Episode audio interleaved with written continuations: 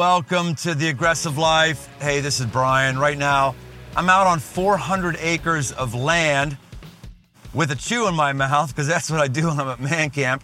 Man Camp 2021 just wrapped up. Dudes are still hiking out of here as I speak. You know, it's been two years since we've been able to gather out here, sit around campfires, do hard work, push ourselves spiritually and physically and relationally and emotionally. 1,500 guys from 32 states came out here. And today on the podcast, we're going to call an audible. We're going to share an excerpt of one of the talks I gave this weekend. That is John. He's got the he's got this truck that just whistles. It's the most whistly truck I've ever seen. There it goes.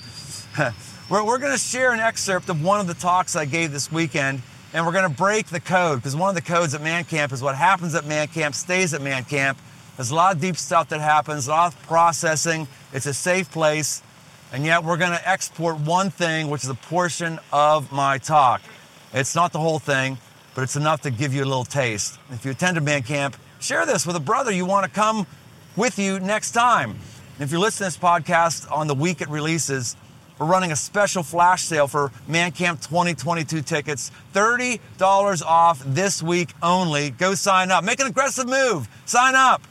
If you're listening to this later, subscribe at mancamp.us for updates and be the first to know when regular registration opens. All right, that's enough for now. Let's get to a man camp taste here on the aggressive life. In case we haven't met officially, my name is Brian Tome, and uh, a little about me: I was I was born at a very early age,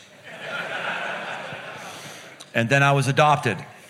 There's uh, psychologists would say that there's a primal wound that happens with those of us who are adopted, where the, the person we were a part of inside of their womb, when they give us up for adoption, which is the most loving thing someone can do when they're not ready to do that, incredibly loving for my birth mother. But when they give you up, a psychologist would say there's this symbiotic, literally symbiotic relationship you have with a human being, the only human being you've ever met. And then all of a sudden you're away from that person and you're adopted into a great loving family, which I was, but you feel rejected. You feel like you're separate. You feel like you're not wanted. That's kind of my baggage. And I, I, I get rid of it. The chains drop off, but they keep trying to get back on me. So it's great to sing those songs. I'm going to talk about that today.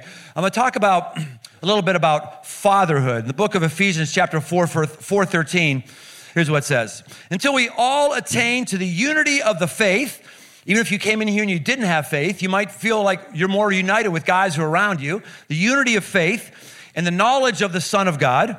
Two, and here's the thing two, become a mature adult. No, it doesn't say that.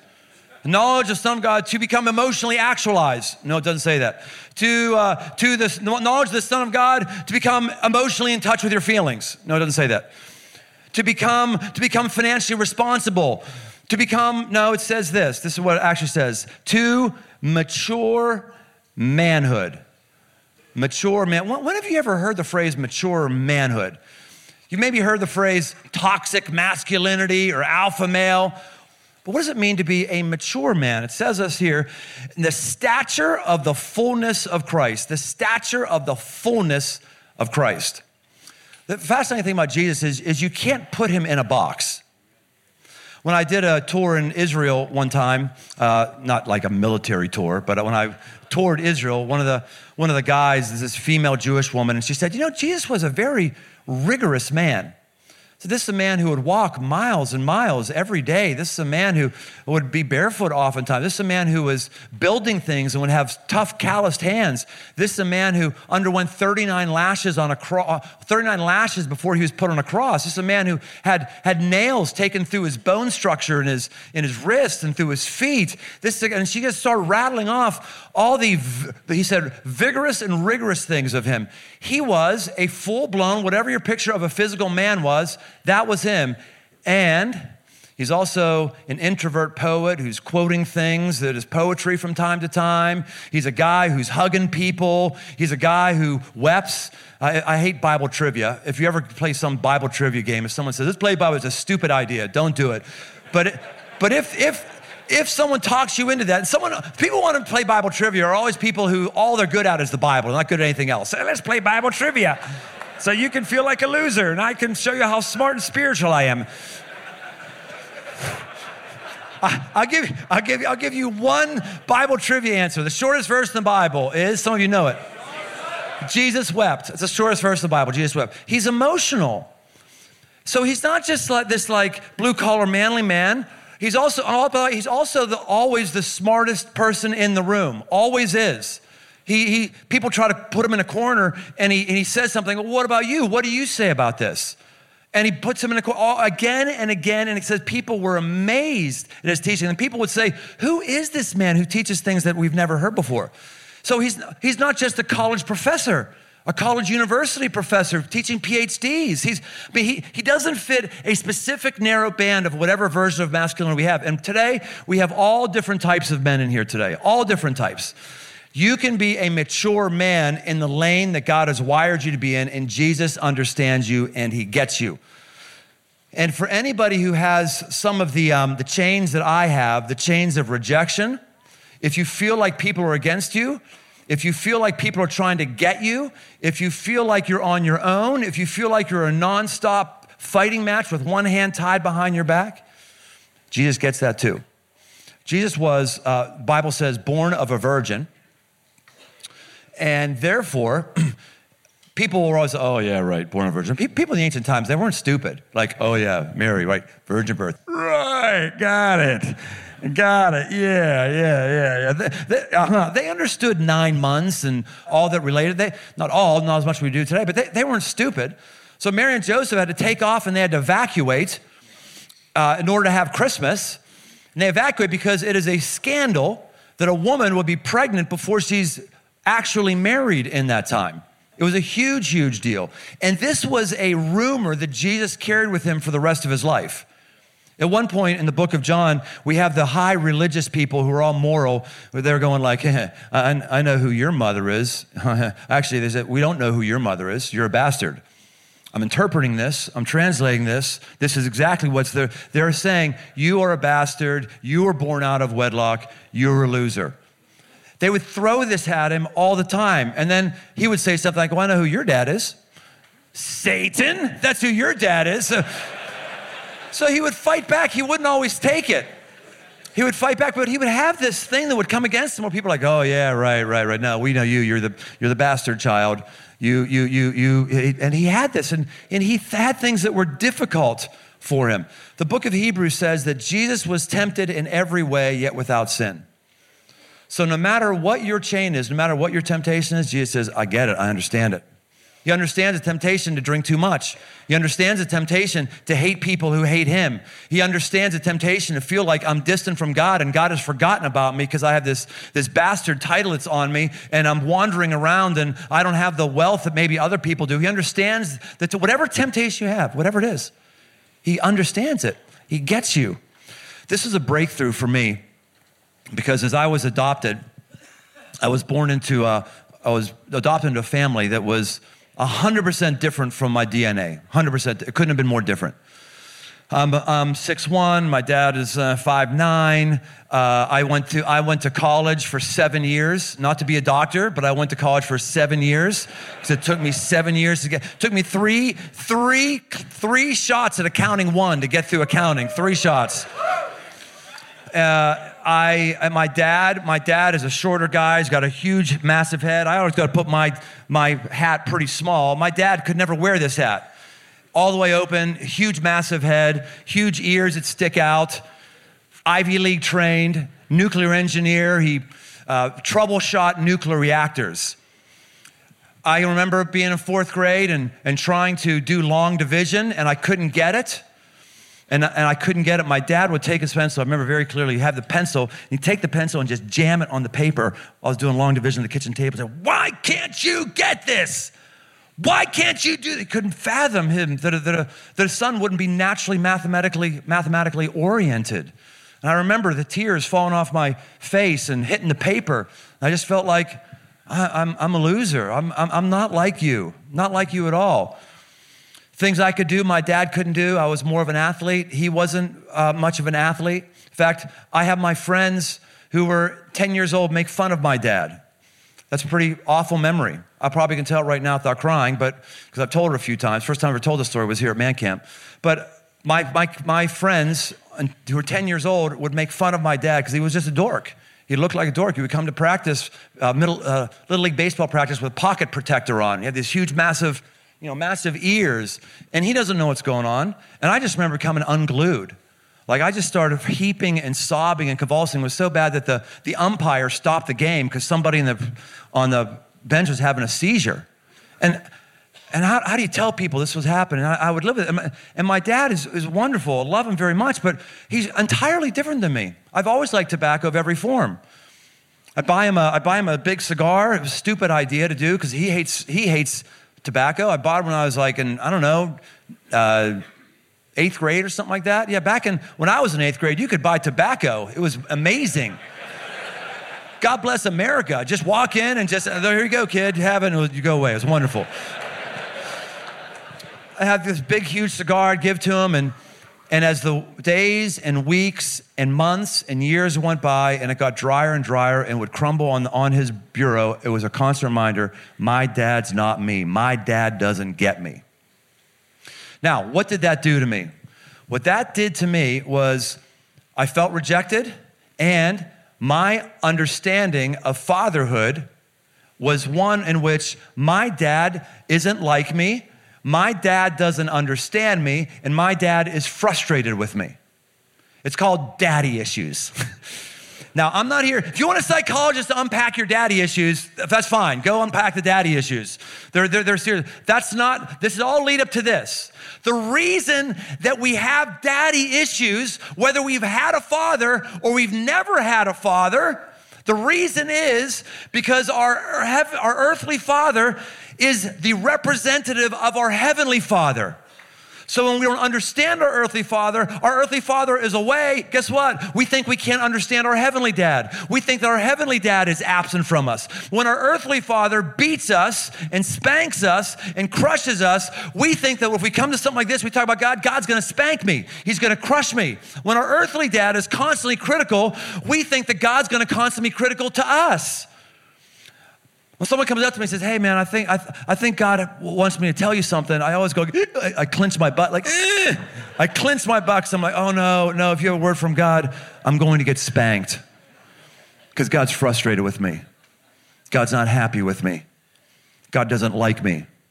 God doesn't any, uh, and, and, and that's really sick. Where do we get the idea if God's going to talk to you that he's going to spank you? Jesus only spanks hyper religious people who are judgmental. That's all he spanks. You know, that, that's it. You know?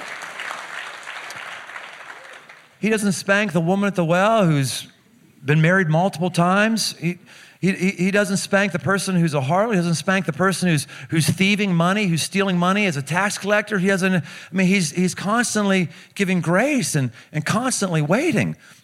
The best day in Jesus' life is when he goes to get baptized it's not the best day when he raised from the dead. That'd be amazing. It's not the best day in his life when he, when he feeds 5,000 people. That'd be amazing. I think the best day in his life was he goes and gets baptized and he hears a voice that says, This is my son in whom I'm well pleased. This is my son in whom. In fact, there's only three times in the New Testament that it's uh, specifically say, said that God, that Jesus heard from God. Only three times. Now, I'm sure Jesus heard from God more than that, but there's only three. Two of them are the exact same thing. This is my son in whom I'm well pleased. Do you believe he'd say the same thing to you? I do. I do. Now, you and I have chains that Jesus didn't have. You and I don't, don't just have every temptation, we succumb to a heck of a lot of them. I'm not, I'm not saying that we're like Jesus, but I'm, I'm telling you that you are God's son, and he, you have to believe that he's pleased with you.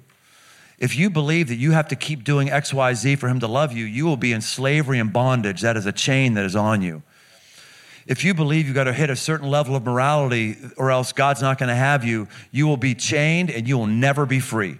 If you believe you've got to learn so many Bible verses and memorize so many Bible verses, then you will never be free. The Bible will actually be a slave driver to you because you believe the Bible is a way to earn God's approval. It's not. That's not. I, I, I, know. I, I know. I know. I risk. I know. I risk losing my pastor credentials here.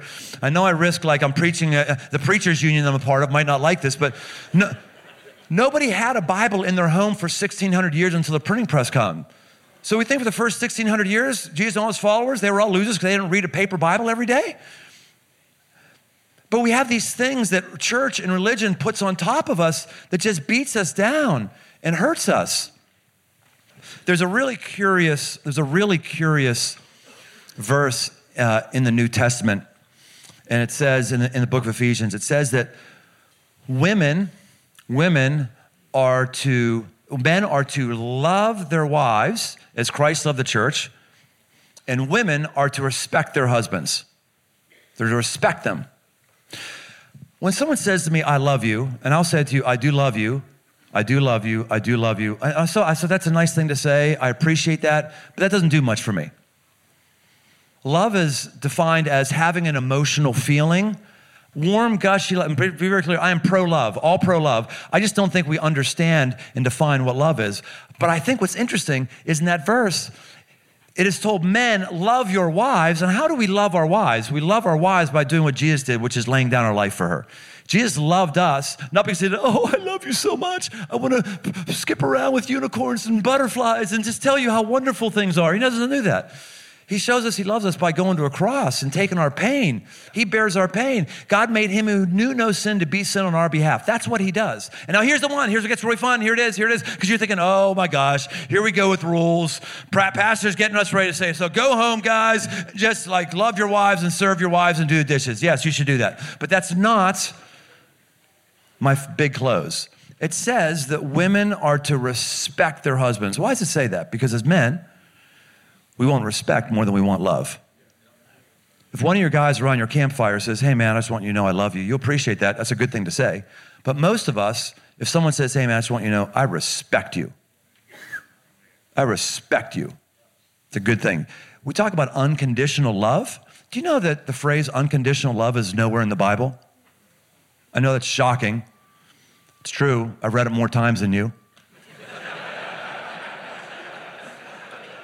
Sorry to puff myself up, make myself feel real good.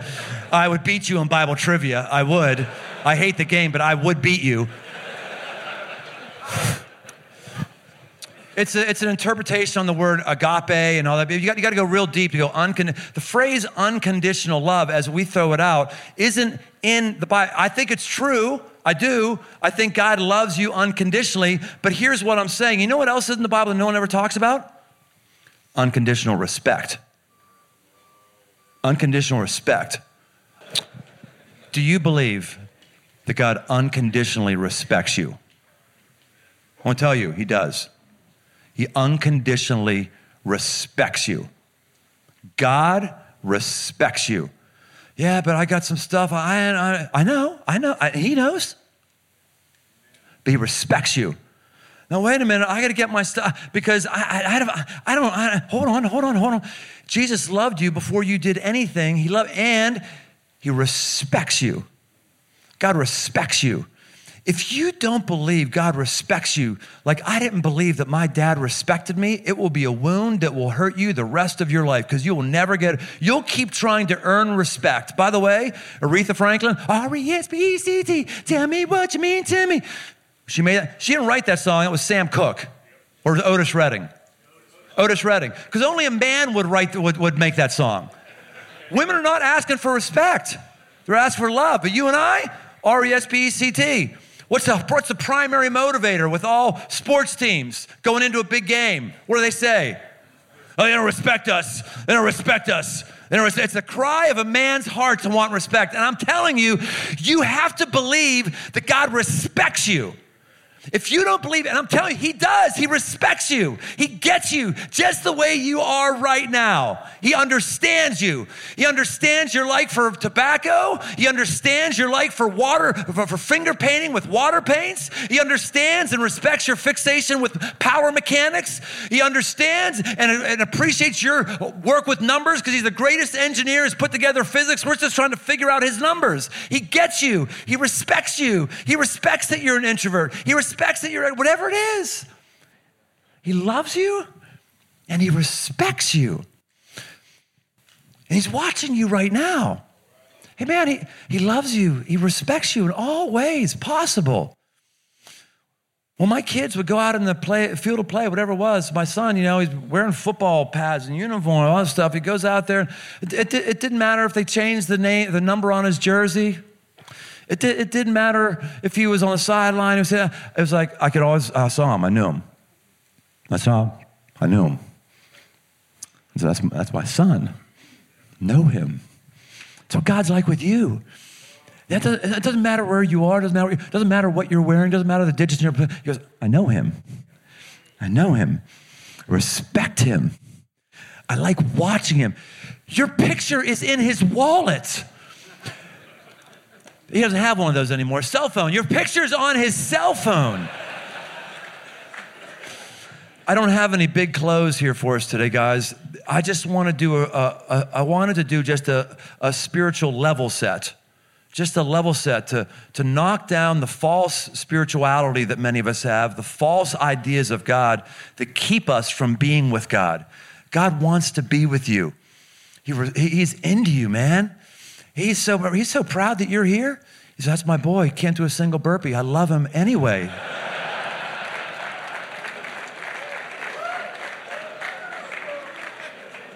That's my boy. He can't st- figure out how to build a freaking fire. That's him. It's always him. But I, lo- I love that guy.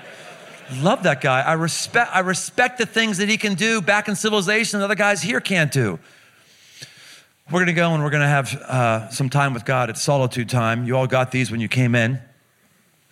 Uh, the reason there's no, why there's no close to this, no big crescendo, and yeah, is because I'm going to trust that uh, your dad your dad's going to give you a crescendo because this isn't about you dealing with your daddy wound issues from a psychological earthly standpoint.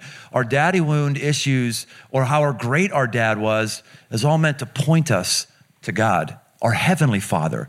That's why the father role is so important. And we're going to go right to our dad who respects us and loves us. We're going to take our chairs and uh, you're just going to go someplace and be alone so let's just uh, take our chairs and go find someplace to be with your dad Hey, thanks for listening. For all things aggressive living, why don't you head over to briantome.com? Find my new book, Move, a guide to get up and go forward, as well as articles and much, much more. And no matter where you listen to podcasts, why don't you take a second and leave us a rating, leave us a review. It really, really helps us drive new listeners to the show. We want to help as many people as possible, just like we may have helped you. We want to help others. So why don't you help us out? And if you want to connect, find me on Instagram at Brian Tome. The Aggressive Life with Brian Tome is a production of Crossroads Church, Cincinnati, Ohio.